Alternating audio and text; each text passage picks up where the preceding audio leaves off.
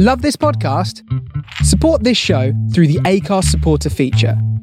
It's up to you how much you give, and there's no regular commitment. Just hit the link in the show description to support now. On this episode of Big Boys Don't Cry, we discuss the film Notting Hill. You don't have to have seen the film to enjoy the podcast, but if you do proceed and listen without having seen the film, just be aware that we do discuss elements of the plot, so there are spoilers. Enjoy.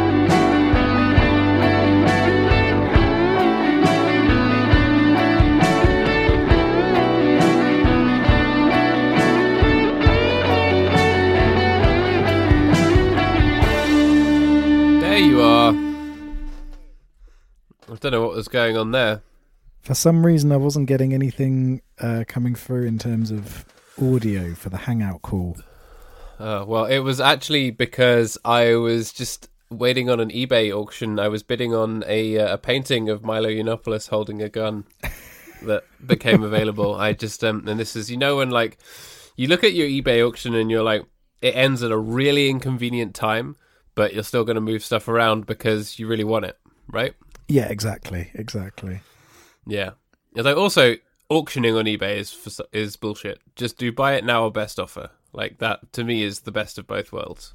If you if you want to try and haggle for a lower price, you can get in there and the person can reject it if not. Otherwise, you know, name name a fair price. I am all about the thrill of bidding with one second to go and ruining someone else's day.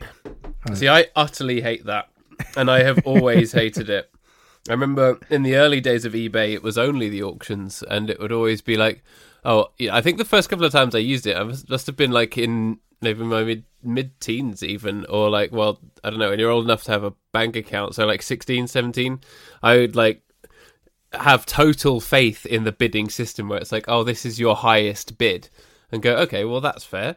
You know, I can see that this I'm the highest bidder, and this is whatever. Maybe if it goes over, fine. And then you'd always get outbid at the very last minute, so people were circumventing the system. And e- and I th- just thought that was so unfair. It was like just you just use the existing bidding system, and but now that's it. It's in the culture of eBay. It's like you buy, yeah, you just sit there until the last minute and then jump in. Oh, it's the sa- it's the same as an auction at an auction, isn't it? Apart from there's obviously a time frame in it.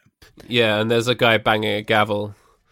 When when when you're at an auction, you don't go, "Well, this is how much I will offer as my highest bid," and someone else goes, "Damn, I would have offered that, but only five p less. I'm afraid you have outbid me, good sir."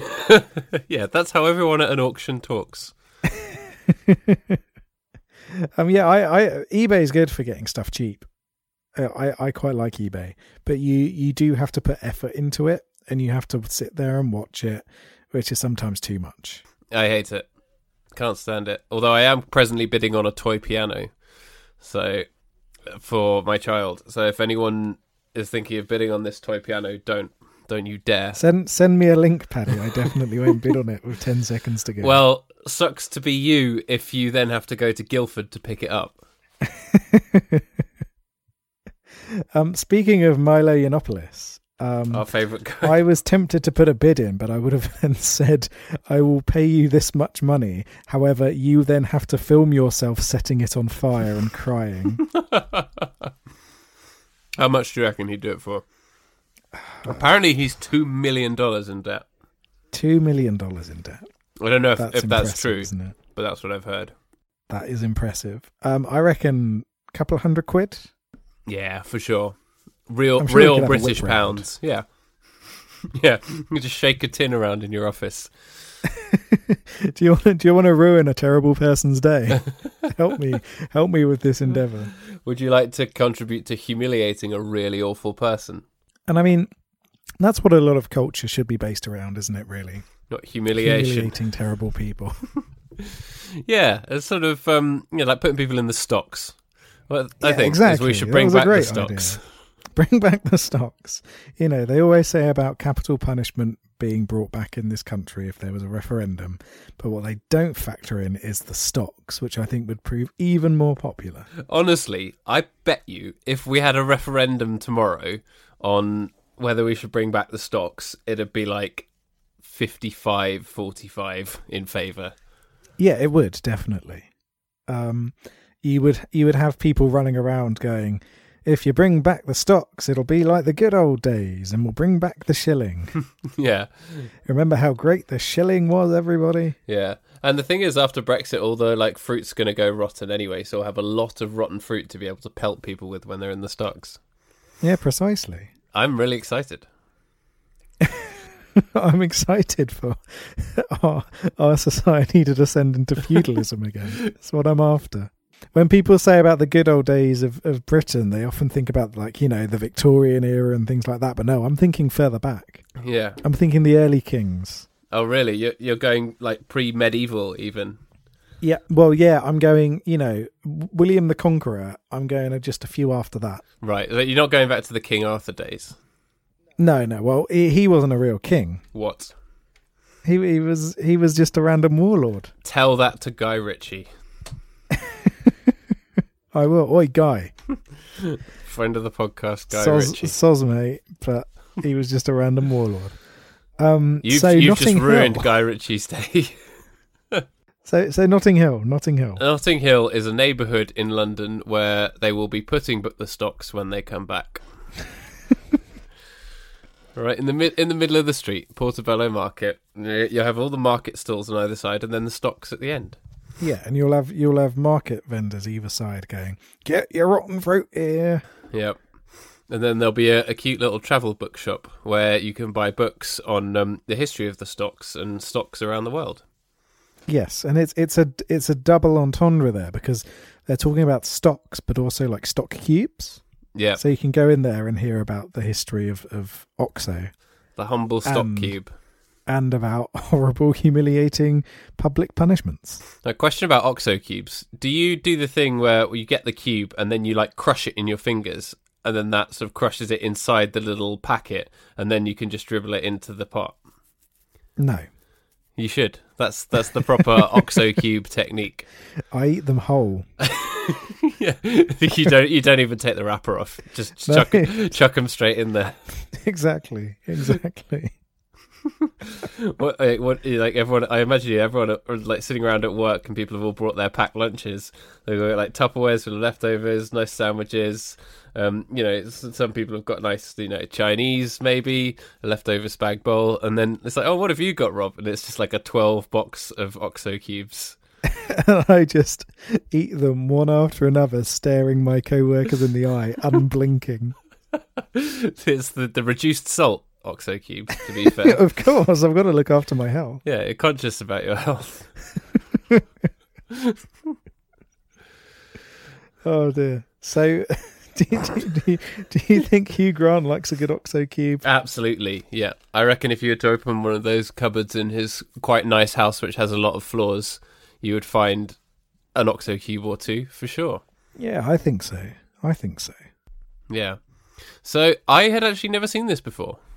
Oh, really? Yeah, it's one Ah. that had managed to pass me by. I think probably just too young for it at the time because it came out in 1999, um, and just never really got round to seeing it. Really, it wasn't something that I prioritized, but it's it does occupy a space in popular culture, and I felt like I was aware of it, and I felt like I had seen it, even though I hadn't. You know, it holds that kind of place in culture. But had you seen it before? Yeah, so I'd seen it a few times before. Um, of the um of the movies of this ilk, um, you know, of the four for the four The weddings Curtis verse. Yes, of the Curtis verse. I think this is the one I've probably seen the most, apart from maybe Bridget Jones one. And yeah, I think there's a reason for that because I think this movie, and in in terms of frames of reference, I guess the best comparison we can make is between this and Four Weddings and a Funeral. And I think that this Yeah. has much more of a cinematic feel and a much more a much more intelligent pacing and a much more intricate understanding of emotion than Four Weddings. I think there's a there's a very clear jump up from Four Weddings to Notting Hill. Yeah, I think I'd, I'd agree with that broadly. There's definitely um, a leveling up, as it were. You know, this is the um, the chemical plant zone, following the the, the Green Hill zone. But um, yeah, so I, I enjoyed it more than Four Weddings and a Funeral. Um, I don't know that I'd say that I loved it or that I particularly had any any strong feelings about it, really. But it was good overall. It was certainly watchable. Well, a lot of the things that we talked about as being problems with Four Weddings and a Funeral before, like how it goes on too long and the scenes are too long, and it it, it drags a bit and it's kind of slow, and some of the characters are a bit um, wooden and a bit one dimensional. Those problems I thought were in Notting Hill in many places, but they they were sort of lessened, and there was enough funny and enjoyable stuff to carry it through that you noticed them less. Yeah, exactly. Um, by I think with Notting Hill, Curtis really nailed down his template for the rom com.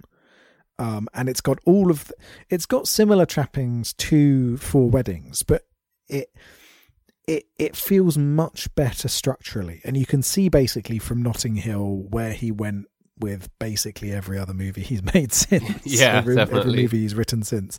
Uh, Notting Hill really has that template nailed down. Um, There's got to be in- somebody rejecting someone so they can fall back in love with them ten minutes later. precisely precisely um and and you've got the the group of supportive friends um and you've got your fumbling lead character um and you've got a Best vision of best friend in their pants. you've got a vision of England that is very very white Yeah, i think is a, is a fair criticism to make but it's okay because one of the white people's in a wheelchair. Yes, of course, of course. Um, but but I feel as though that that side of it is a little bit better handled here than it is in some of the other um, courtesy type ventures. Yeah, I'll give them that. Um, a- At least it feels feels better this time around. Um, but I think the thing that really propels this movie is Julia Roberts. Um, I think is is by far the best actor in this film. Um, Yeah. the character that's got depth to it much more so than um, than Bridget Jones or than um, Four Weddings in particular. Yeah, I I definitely felt it was better than for for weddings in that sense, but I still felt she was a little bit one dimensional. It still felt a lot of the time, at least in the the earlier instances of her character, that she was just there um, to be Hugh Grant's fantasy, as it were. Because the the beginnings of their their relationship, she hardly has any lines at all, really. And it's like he he spills um, the orange juice all over her, and then she comes back to his place to change, and then they've hardly said two words to each other, and then suddenly she kisses him, and it's like, mm, really? And I, I think, um, but I think in this instance, it's actually quite a clever bit of storytelling and quite a clever bit of character development because um, at the beginning of the film, you can see that she's not letting her guard down whatsoever. Um, if you if you look at this movie purely from her perspective, um, she is a movie star who is quite deliberately trying to be quite detached from the day to day world. Um, but lo and behold, she comes across this person who treats her like a normal person, but she's still got this standoffish approach. And as the movie goes on and as she relaxes a little bit more, you see more of the emotional and more of the human side of her. And I think that's quite clever. Whereas conversely, Hugh Grant kind of is, is the character in this that maintains a level field throughout. So it's kind of the opposite of what you'd expect from a film like this. Um, Yeah. where she is the one who has the character development and is the one that you get to know better. Whereas Yeah. he is the one who's kind of the constant. Yeah, yeah, definitely. You don't know that he necessarily changes that much. She goes on much more of a, a roller coaster ride. I think. I guess I made that judgment about her relatively early on, but then yeah, I still did enjoy the the payoff later on. So yeah, she she's good, and it's like it's it's just kind of a weird one because at, at first you just feel like, is this just a sort of male fantasy about dating someone famous, about dating a celebrity? Is that what it's really about? It's just someone, is Richard Curtis just sort of playing up to a fantasy here rather than telling a story? And it feels like that at first, but then as it goes on, it starts to it starts to come together more. I think, and it takes a while to get there because it is two hours long, and it's it perhaps does drag a little bit, but it does get there. Yeah, and I, I think it's kind of deliberate as well. I, I don't think that it was a um, the film struggling to reach that point. I think in, the beginning you're supposed to feel about it that way, um, but as it goes on, you actually understand the the difficulties of the situation. So when she is at the dinner party, for instance, they have this game. So she goes along to a dinner party um, where it's Hugh Grant's sister and friends and everything like that, because there's got to be a dinner party scene with all of the friends together Yeah, of course. and there's got to be some bad cooking. Um, you know, it's got to happen. Um, and and so um, at that scene, uh, they, they play this game at the end of who gets to have the last brownie, isn't it? It's the brownie, yeah, um, and they all tell a sob story about The their sympathy and say- brownie. Yes, and they all try and explain why their life is the most difficult, and and um and Julia Roberts' character, she explains, you know, that the the difficulties of being a woman in Hollywood, and and and the difficulties that she faced in her life, um, and it and at the end it's kind of played for last, but at that moment you think, oh wait, actually that's not a, an an ideal life to be in, regardless of the fame, regardless of the money, um, regardless of the success. There are some downsides to it. And then from that point on, you get a much greater understanding of her life and how difficult it is, and and all of the trust implications and all of the implications of um, of celebrity romance as well. And I, I, I thought the way that the film played that was actually very clever, and I kind of wish there was more of that and less fumbling British people. Yes, definitely, and that you did feel that the two sides were sort of at odds at many points as well. Especially when it comes down to Rhys Ifans um, playing Spike, the roommate, who is yeah, he's he's quite a one-dimensional character, but he is funny and he is Welsh, which is you know, which is good. Nice to hear a Welsh accent on cinema because you actually don't that often, do you? No, no, you don't. It's nice to have a Welsh person here.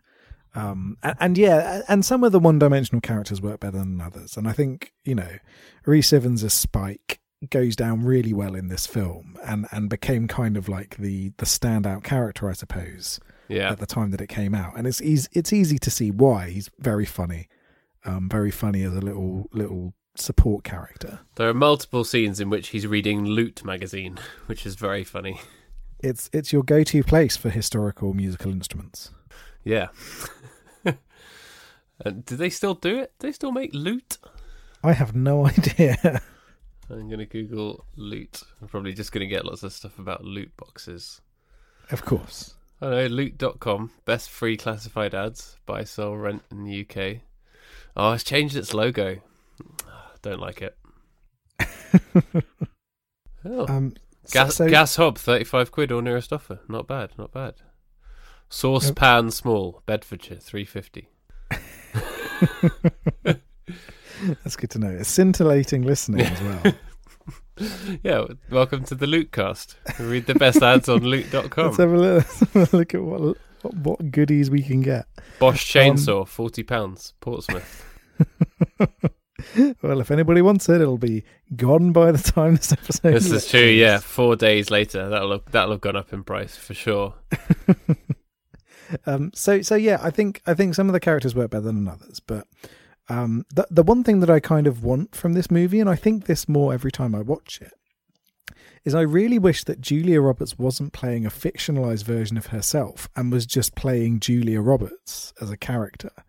That would work. That, I think that would be really fun, a kind of being John Malkovich situation, I suppose. Yeah, Um, where where she is just playing herself, and obviously a fictionalized version of herself. But I think that would have been, um, would have been quite an interesting take to to add that level of realism into it. and if you were making this now, like twenty years on, that is exactly what you would do because now a precedent has been set by particularly sort of sitcoms with comedians playing version of themselves, like Maron or whatever.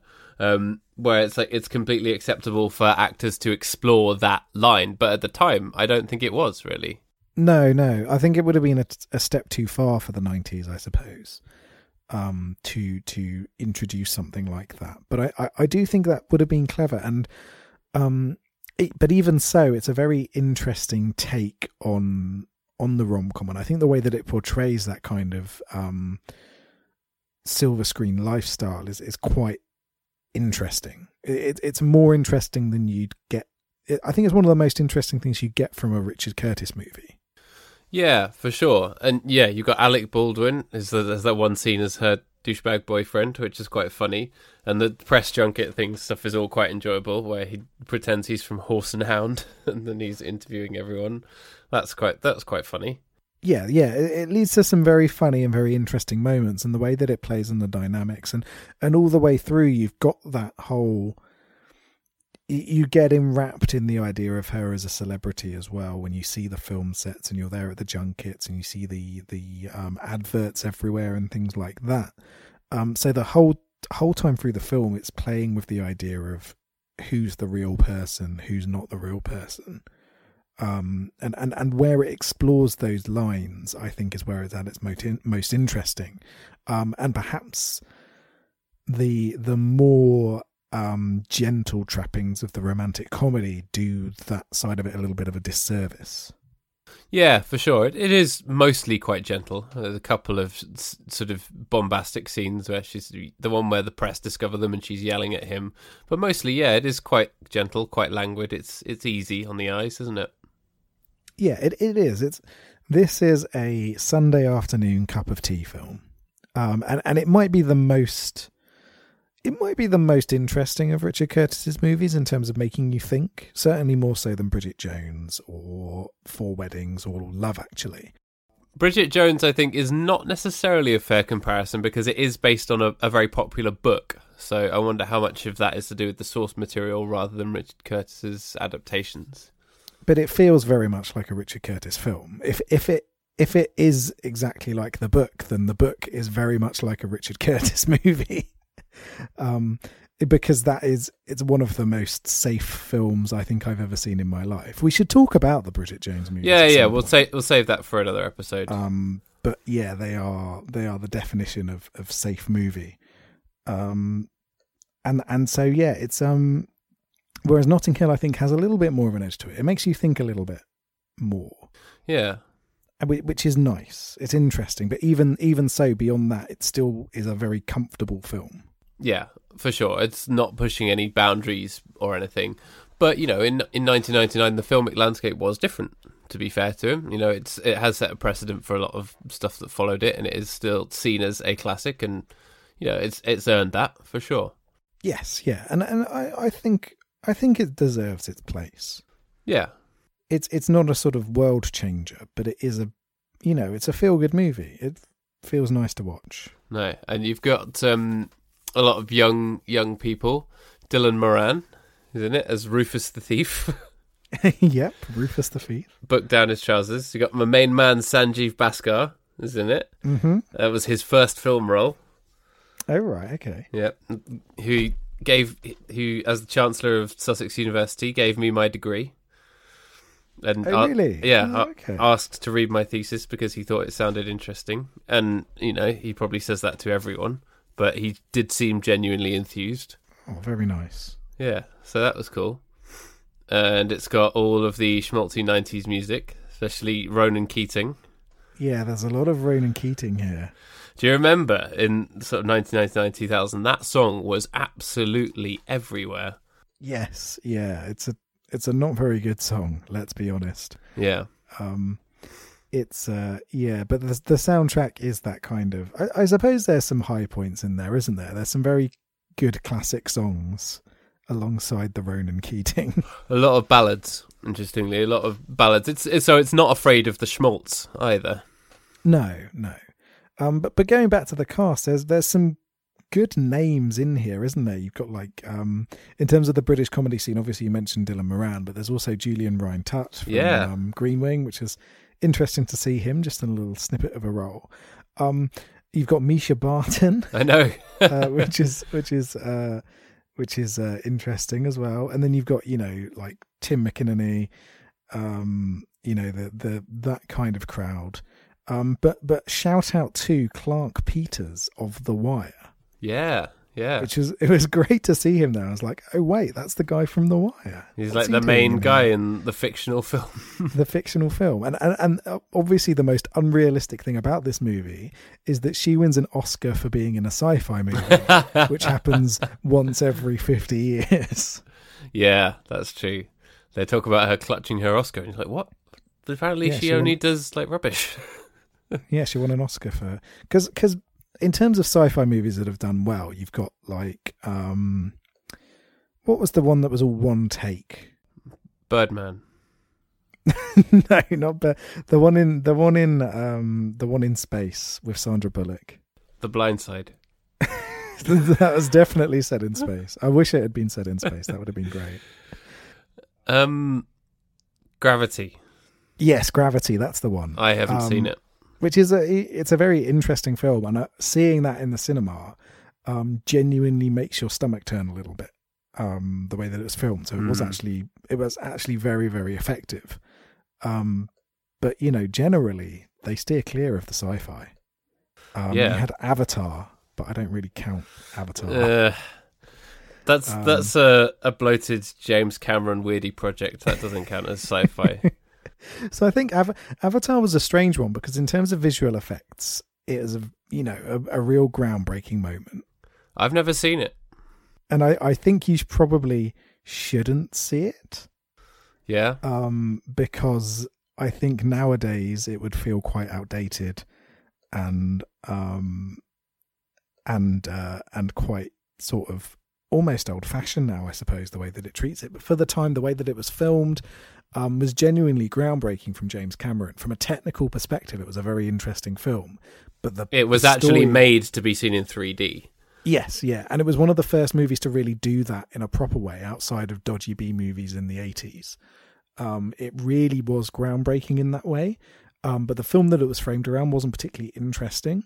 Um, and you know, it's a fine little action movie, but it wasn't anything powerful from a from a storytelling perspective. But from a visual effects perspective and a and a directing mechanics perspective, it was actually quite cool to watch Right. but generally they sort of yeah generally the oscars they throw a couple of sci-fi movies in every now and again for nominations and they very rarely very rarely win anything so this this uh what's it called double helix or helix I think it's just called Helix. just called helix the fact that helix has won oscars it must have been one hell of a movie i want them to sh- i want i want that movie to exist Yeah, I'd watch that. Julia it'd Roberts in space. julia roberts in space She's never done a space movie, has she? i don't know I don't think she has. let's find out i don't i can't think of any off the top of my head but maybe there's um maybe some have snuck through Before that, I was um I was on the Wikipedia page which said that Notting Hill was the highest-grossing British film released in 1999. So of course, I then had to look at all the other f- British films released in 1999, which included Grey Owl, starring Pierce Brosnan. Oh, how could it be a Pierce Brosnan movie? I know. Um, and also, The World Is Not Enough, starring Pierce Brosnan. Oh, there we go. So Pierce Brosnan It got it beaten by Notting Hill twice. was a good year for Bronholm. Was a good year for Brosnan. I think he could have been in this instead of Hugh Grant. I, I, every so often, I watch a movie with Hugh Grant in, and I think, oh, as much as I love you, Hugh, I do love Hugh Grant. Um, I still wish that there was um, there was a bit of Bronholm there instead. Yeah, Bronholm's travel bookshop. Everyone would be going there. He would not be struggling to sell books. He'd be so good at it. I would be all over that. That would be amazing. Yeah. So, so a, a, a brief review of Julia Roberts' career looking for space movies, and I don't see any. So I think that the closest she got was Flatliners, which is the horror movie about a bunch of med school kids who deliberately kill themselves and bring themselves back to see if there's an afterlife. oh yeah, yeah. But They, didn't they that's kind of- remake that recently? They did, and apparently it was really bad. Go figure. um, but the, the the original Flatliners is quite good fun. It's got it's got a, a good cast of young people. So it's Kiefer Sutherland, Kevin Bacon, Julia Roberts, Billy Baldwin, um, my main man Oliver Platt. Shout out to Oliver Platt. Oliver Platt. He is the he is the greatest. Um, but yeah, how do, how the hell do we get onto that? Well, hang on. I just read on Rhys Ifans' Wikipedia page that he is known as a member of the rock group Super Furry Animals and the Peth. He's in Super Furry Animals. Apparently so. What the fuck? Uh, it says he's he's a former member. Okay. Oh, okay. That means he got on stage with them once. That's how it works, right? Yeah, yeah. Played the xylophone probably. Interesting. But yeah, he's one of always like he always plays really like objectionable characters, doesn't he? But so it was nice in this one to see him just sort of having a laugh. Yeah, he's a he's a fun little additional character. Instead of um he's in the enduring love movie, isn't he? He is, yeah. Um, We'll talk about that at some point. Yes. The, the the heartwarming, lovely, enduring love. Yep. um, but yeah, um, I I like Notting Hill. I had fun rewatching Notting Hill. I haven't watched it in a fair few years, Yeah, um, and I felt it, it doesn't feel as though it's aged too badly, given that it was made twenty years ago. No, it's it. The the age of it doesn't really matter at all. Actually, there are some things where you're like, okay, yeah, he owns this really nice house in Notting Hill, which no bookseller would be able to afford, even if you own the bookshop.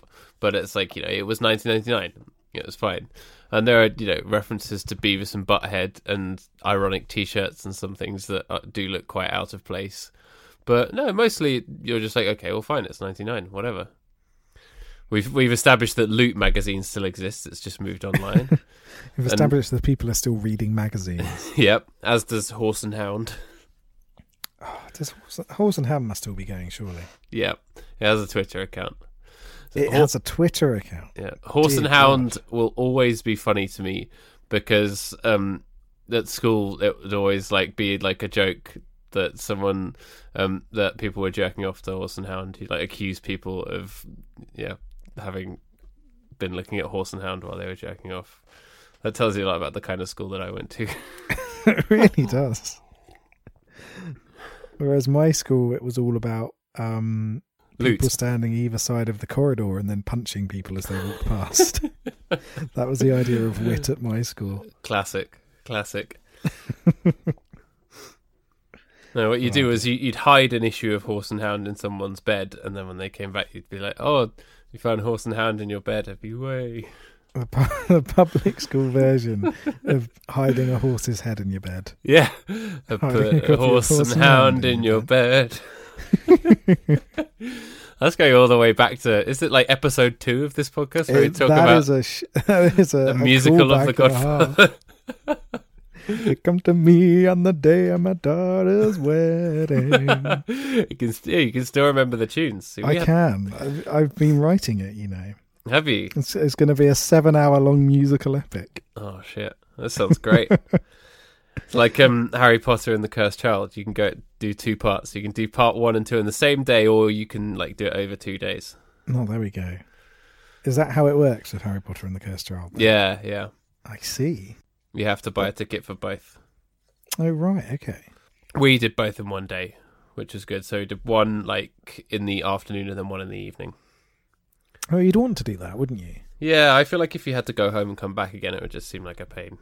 And So- also, like, if, if something happened to one of the cast members in between days and suddenly played by someone completely different, like, oh, wait, yeah, I imagine that would be a bit bit strange.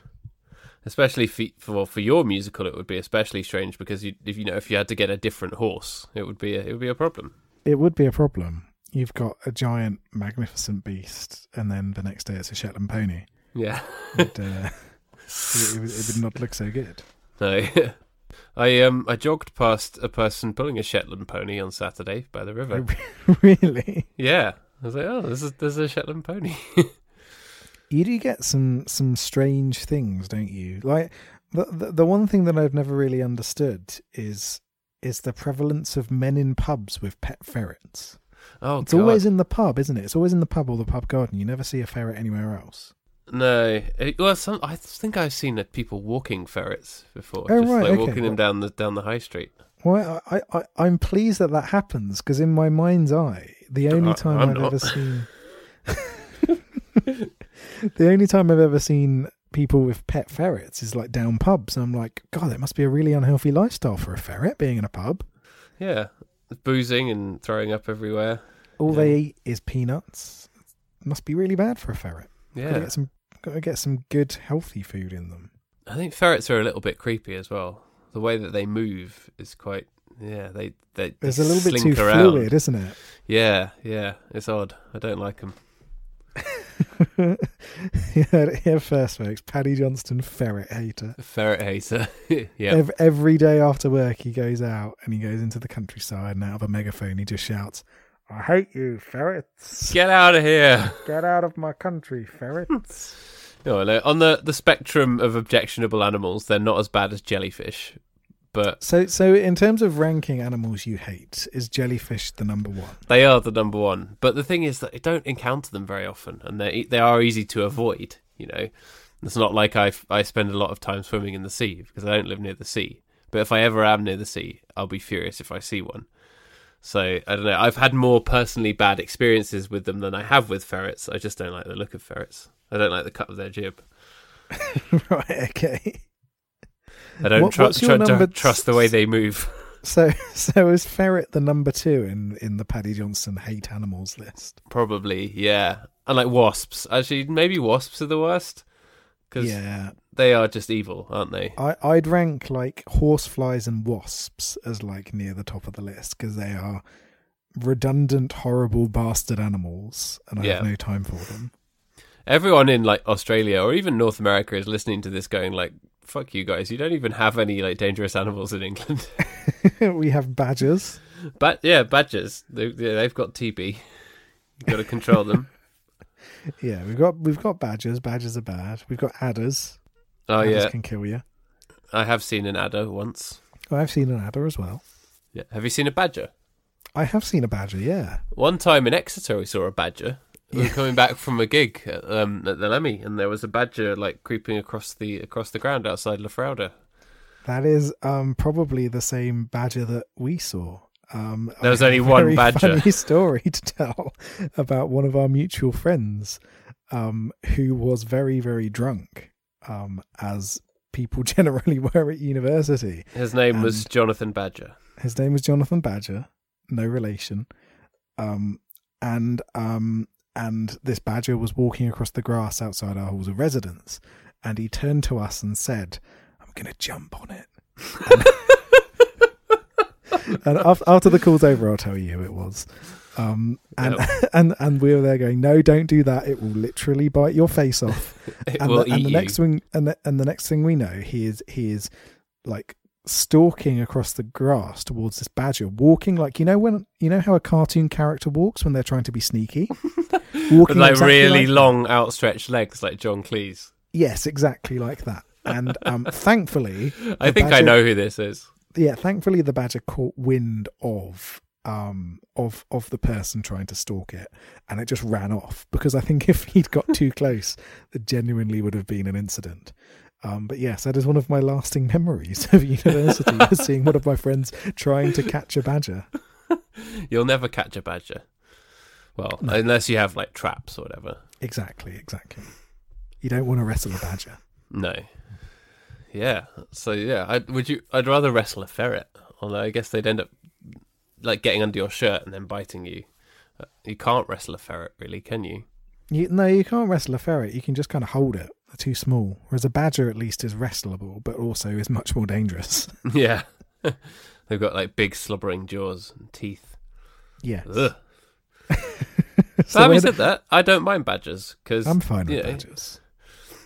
they're you know, they they've got a lot of um they do contribute to the ecosystem, don't they? Yes, yeah. And, you know, they're not uh, abhorrent as creatures. I'd say I'd say they're less irritating than foxes. Oh yeah, yeah. Foxes, Foxes are, are more irritating nasty. than badgers. Yeah, Badgers just kind of shuffle around. Whereas foxes are a real pain in the ass. yeah. They they make horrible noises at night and shit everywhere and stuff, and go for the bins. They're off they're off killing chickens and everything like that. Yeah, they're a bit evil, I think. Yeah. Don't trust foxes. Do trust badgers. Yeah, Th- This message brought to you by the British Badger Association. patron Brian May. yeah, if, no. If if you asked a badger to do you a solid and lend you a tenner, he'd totally do it. he would. He would. Fox would be like, "What's in it for me?" And He then would it- lend you a fake tenner. Yeah. A fox. Ten fox pounds. Yeah, Well, that's like um, it's like Bitcoin. He'll be like, "Oh yeah, yeah, you want to invest in this, mate? It's gonna, it's gonna blow up soon. It's gonna blow up for sure." Exactly. So, so I, I misremembered it. I thought it was the British Badger Association, but it's it's the Badger Trust, isn't it? I don't know. Oh, mate, you're not down with your badger law. No, I'm not. Your badger knowledge is lacking. Yes, Um, I need to go back to Badger School. you do, you do. Number one thing they teach you: don't wrestle badgers. Yeah, or sneak up on them. don't sneak up on a badger; it will not appreciate it. Hell no. Right. Um, Notting Hill. Yes, It's um. There's an interesting th- scene where they're trying to get him to hook up with like all of their various friends after he's sort of had the the split from Julia Roberts, and it makes it look like dating then was potentially even worse than it is now. Not that I think either of us would know, but like the obviously you have a, a hellscape of apps these days, but all of the people that they were trying to set him up with just like he didn't really click with any of them, and he was clearly having a bad time. And it's like actually the extremely limited pool of just your friends like that must have been difficult in a different way. So to to have just have it, had it briefly explore that was quite interesting. I thought. Yeah, it was. Um, it was interesting to see that kind of thing, and I don't know whether the dating scene was really like that or not, or whether it's just that he was so down in the dumps that the only time they're ever able to get him to meet people is just through random dinner parties. Yeah. Um, Maybe. yeah, that was enough to give me serious anxiety. Just been like, Jesus Christ. And I liked the bit when he was walking along and the seasons were changing, even though it was to "Ain't No Sunshine," which is a very dreary song. You what, mate? No Shun- uh, Sunshine's a great song. Uh, don't like it. You got no time for the blues. No, I I like the blues. Don't, don't get me wrong. I like the blues. I don't think it's even the blues. It's, it's the it's the Indigos. You know, it's it's not quite there. I feel like it's one of those like douchebag at an open mic night songs, isn't it? Nah. I've No, definitely seen multiple douchebags singing that at open mic nights. It is an excellent song, regardless of whether douchebag singing at open mic nights. I don't know. I I just find it a bit flat, a bit dreary. But I did really like that the seasons changed around him while he walked down down the street. I thought that was kind of that was a nice moment. That was just schmaltzy enough. Yeah, it was a clever. Um, it was a clever sort of way of filming it. Apparently, they filmed that all in like one day, doing multiple takes that they then framed around each other to create like a seamless thing, which is quite clever. Yeah. And somewhere in there on the wall, there's a poster for Martha meet Frank Daniel and Laurence. Ah, that. Ah, that's sweet. Yeah. Which I think came out in the same year or the year before, maybe. Probably the year before, because I guess it would have been there while filming it. Yeah, that's cool though, isn't it? It's a nice little nod. Yeah, so that's cool. And apparently, in the, in the uncredited cast, it says Joe Cornish as fan receiving Anna's autograph, but I didn't spot that. Did you? No, no. I'm just looking it up now. Oh, apparently it was a. Oh no, s- some scenes were deleted apparently from it. So Sally Phillips was in a scene that was deleted. Yeah, yeah. She actually had a character that was cut from the film. That must be that must be tough. Yeah. Hopefully, she's still got paid. Yes, fingers crossed. So yeah, lots of lots of little moments of small intrigue that were that were nice. Yeah, I think I think there's an there's an intricacy to this film that I think has kind of been lost over the years. And again, I think maybe it's it's partly to do with Curtis's legacy. Mm, Um, definitely. But this is this is a much more interesting film than maybe some of the other films that he's done. Yeah, I love actually and stuff like that. I think the stuff that he went on to do, people sort of almost don't necessarily connect it with this stuff, do they? No, no, exactly. Whereas this this film has some layers to it. Certainly more than um what's the what's the one set on the boat? The boat that rocked. Have you watched the Oh, that that's rocked? awful. Yeah. And there's like a weird rape scene in it. Is there? There's a there's a bit that. where like I think it's Nick Frost turns out the lights. He goes to bed with a woman and turns out the lights, and then swaps himself with someone else, so that he oh, can Jesus. yeah like does the seducing on behalf of someone else. It's very odd. Yeah, and very yeah, that, uncomfortable. that film that film really sucked. yeah, Um that yeah, was, that was Rhys Ifans in a very objectionable performance.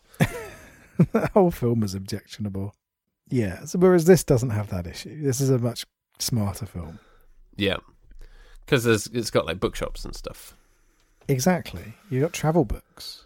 and young Hugh Bonneville. and yeah, travel bookshops are cool. Shout out to Stanfords in central London, where you know I always used to go when I was a kid. They've moved recently to just up the road, but yeah, very very cool bookshop that also sponsors travel writing awards and stuff.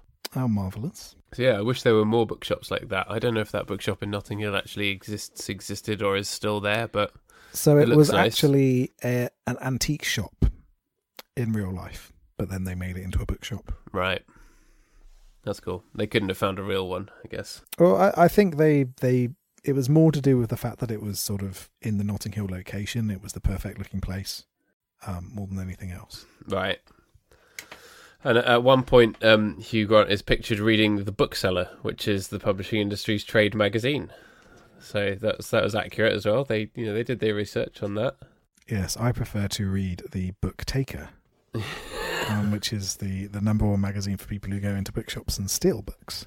Yeah, edited by Rufus the Thief. exactly, exactly. And there's a good moment where the guy comes in and he's like, "Have you got the new John Grisham or whatever?" Because you know that's what it's always like. It's like, "Have you got Winnie the Pooh?" Like, mm. So yeah, that was good. And then the same guy comes back later and he's like, "Nope, nope." yes, no, not now. Get out.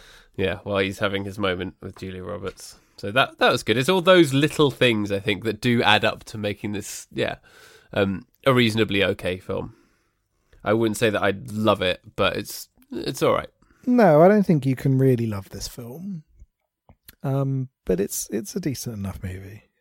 There's a bit where they try and break into like one of the gardens. Um, there's like a private garden, and he starts climbing the fence. And all I could think of was the bit in Alan Partridge where he pierces his foot on a spike. oh, amazing! It's it, and it's a nice it's a nice little scene actually, isn't it? Um, Yeah. and and there are those those neat little moments of romance that that do go down quite well here and there. Um, it's not just uh, like schmaltz all over the place. There are there are some good set pieces here. Yeah, for sure. Uh, That yeah, that was the bit where I felt like there was actually I actually started to feel like there was some chemistry between them, and that they were um you know there was something between them that was worth pursuing. Yeah, yeah, and and and that's what I think works so well about this film is the way that it does build that up. And and you it, and you're right about that scene where they have that sort of back and forth jokiness about him saying "whoopsie daisy" and stuff like that. That feels much more genuine than the earlier parts of the uh, than the earlier parts of the film that are almost framed like a romantic comedy within a romantic comedy. Um, the, the way that it's it's quite overbearing and cliched, and you don't really get an understanding of people's characters and stuff like that. It does get broken down into something on a much more human level.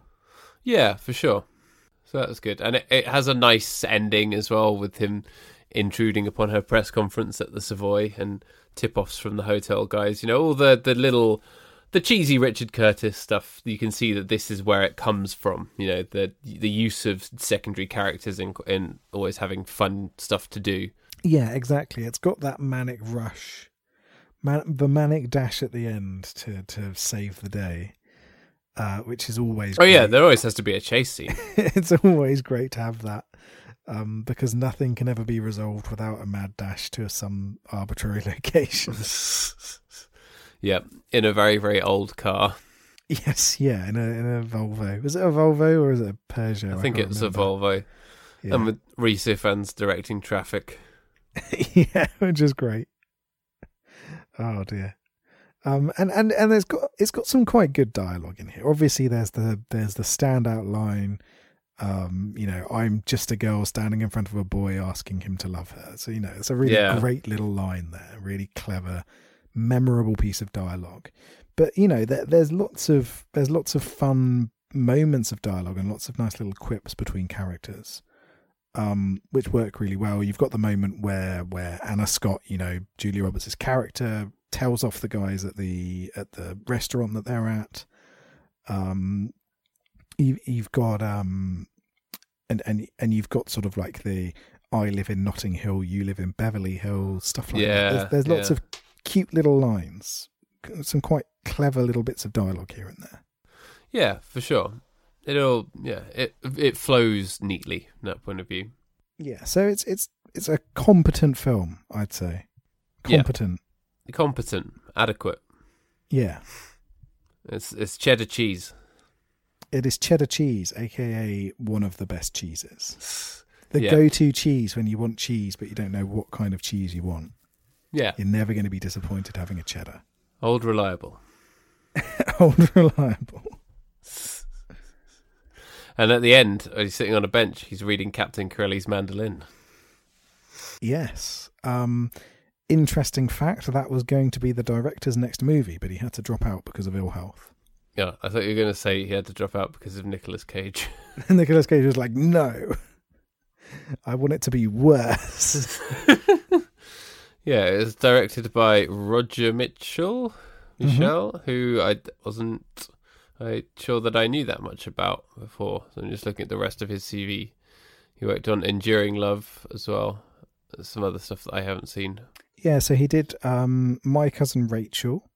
Um, I've se- I have seen that. That was good. back, which I've not seen. I, I know it's based on a it's based on a Daphne du Maurier book, isn't it? It is. I think I feel like you'd enjoy it. It's got It- that. it- it's got it a gothic edge like- that I think you will appreciate. It seemed like my kind of thing, but I never got round to watching it, and I've I've not read the the source material. Um, and then um, yeah, Enduring Love. Um, but yeah, not not uh, an interesting mix of stuff that I'm not really sure that I've seen a lot of. No, me neither. But all stuff that seems to be good and competent. Yeah, because apart from Notting Hill, um, and I'll just check if there's anything else I've seen of his. Um, I think the only other thing I'd seen of his is um, Changing Lanes, um, which is the thing where these the where it's Ben Affleck and Samuel L. Jackson, and they they accidentally uh, crash their cars slightly, not very, not very majorly, but then it keeps getting. It's like it's like a sort of uh, a boulder rolling down a hill and it keeps getting bigger and bigger and more and more dramatic as they start this sort of big long long running feud. Oh, like Crash. Um, what's that? Sorry. like Crash. No, no one's having sex with cars. no, I meant the one that deals with all the bad racism and stuff. The, the, the one where racism is definitely just down to the, a, a few bad apple individuals, and then we can solve it all really easily, and there's no such thing as institutional racism. That one. Yeah, yeah, exactly. Yeah, yeah, that one. Um, yeah, no, ch- uh, which was a clever little movie, Changing Lanes. Uh, uh, I I remember that being good, but I've not seen it possibly since it came out. I realise it now, seemed like a given. Looking at this, I have seen two of his other films, which is Morning Glory and Le Weekend, both of which I enjoyed. So I think he actually has quite a good, quite a good CV here, oh, Roger. Ah, well, there we go. Then. Well done. Both films we could talk about at some point. Is Morning Glory the one about um, Harrison Ford? He's in it, but it's I think it's more Rachel McAdams' story, but and, and Diane Keaton as well. Right. Okay. I I no longer have any interest because you said that it's not Harrison Ford's story. I thought that was the one about Harrison Ford being a grumpy TV show presenter. I think I think and, it. and him just being walking around being cantankerous, and I was fully on board to watch that. Well, I think that is at least half of it, Right. Okay. Okay. but not maybe not the whole thing. All right. Well, I might give it a watch. Might give it a watch. Also stars Curtis Fifty Cent Jackson as himself. Oh, mate. Good old Curtis. Good old Fiddy. Have you ever seen him throwing out the first pitch at a Mets game? No.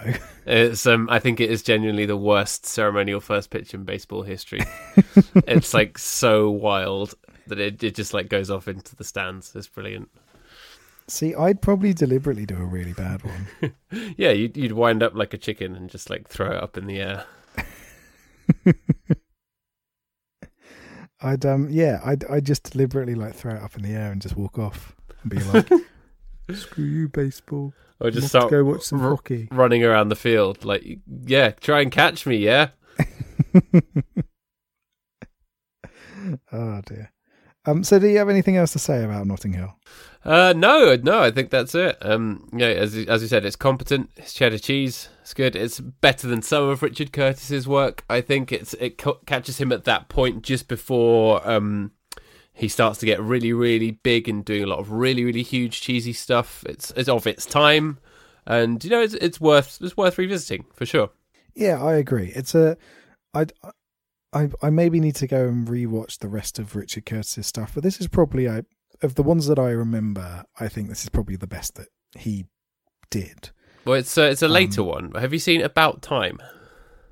Um, no, I haven't. That's Ah, the see, that's the time travel one. Yeah, I think that's actually his best film. So we should Okay, we should get It's- around to It's got that Domhnall soon. Gleeson in it, which is always good. Yeah. So that's good. Actually, maybe maybe we should talk about that one next. I don't know. Do we want to Yeah. do we want to go double double Curtis? Shall we double Curtis? Yeah, let's du- let's double Curtis, mate. Because I I saw it when it came out, but I haven't seen it since. But at the time, I was like, "This is Richard Curtis's best film." Oh, It's okay. yeah, it was, it was very up on the Gleeson, so maybe we should do that. Sweet. Yeah, no, I'm down with that. Yeah, that's my choice. So yeah, how are we gonna rate? How are we gonna rate Notting Hill? Um, how many books down your trousers? out of 20? Easy, straight straight in. um, I'm going to say 13 books down my trousers. An, an unlucky number of books. An unlucky number. Yeah. For me, for me, it's a 14. This is a, a competent, feel good rom com. I'm, I'm here for it. It's not going to change your life, but it's nice. Nice. Good stuff. Good stuff. Well, we've decided what we're what we're watching next week. Then, so do we have any other bits to follow up, or is that it? I think as, as everyone stopped listening to us after our very wrong choices of our Oscars, everyone's like, "Why didn't Jupiter Ascending win everything?" it's true. It's true. Everyone's just stopped after we didn't give Fifty Shades of Grey every prize.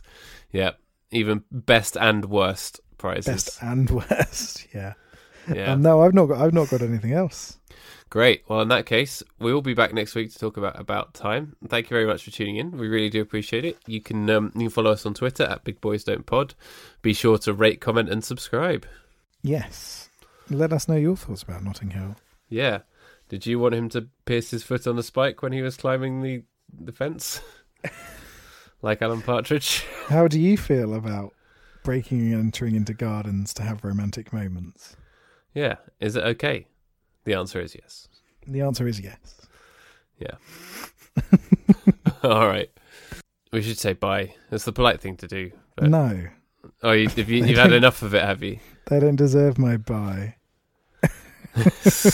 okay. All right. Oh yeah, I'm, I'm just just going to cut it there.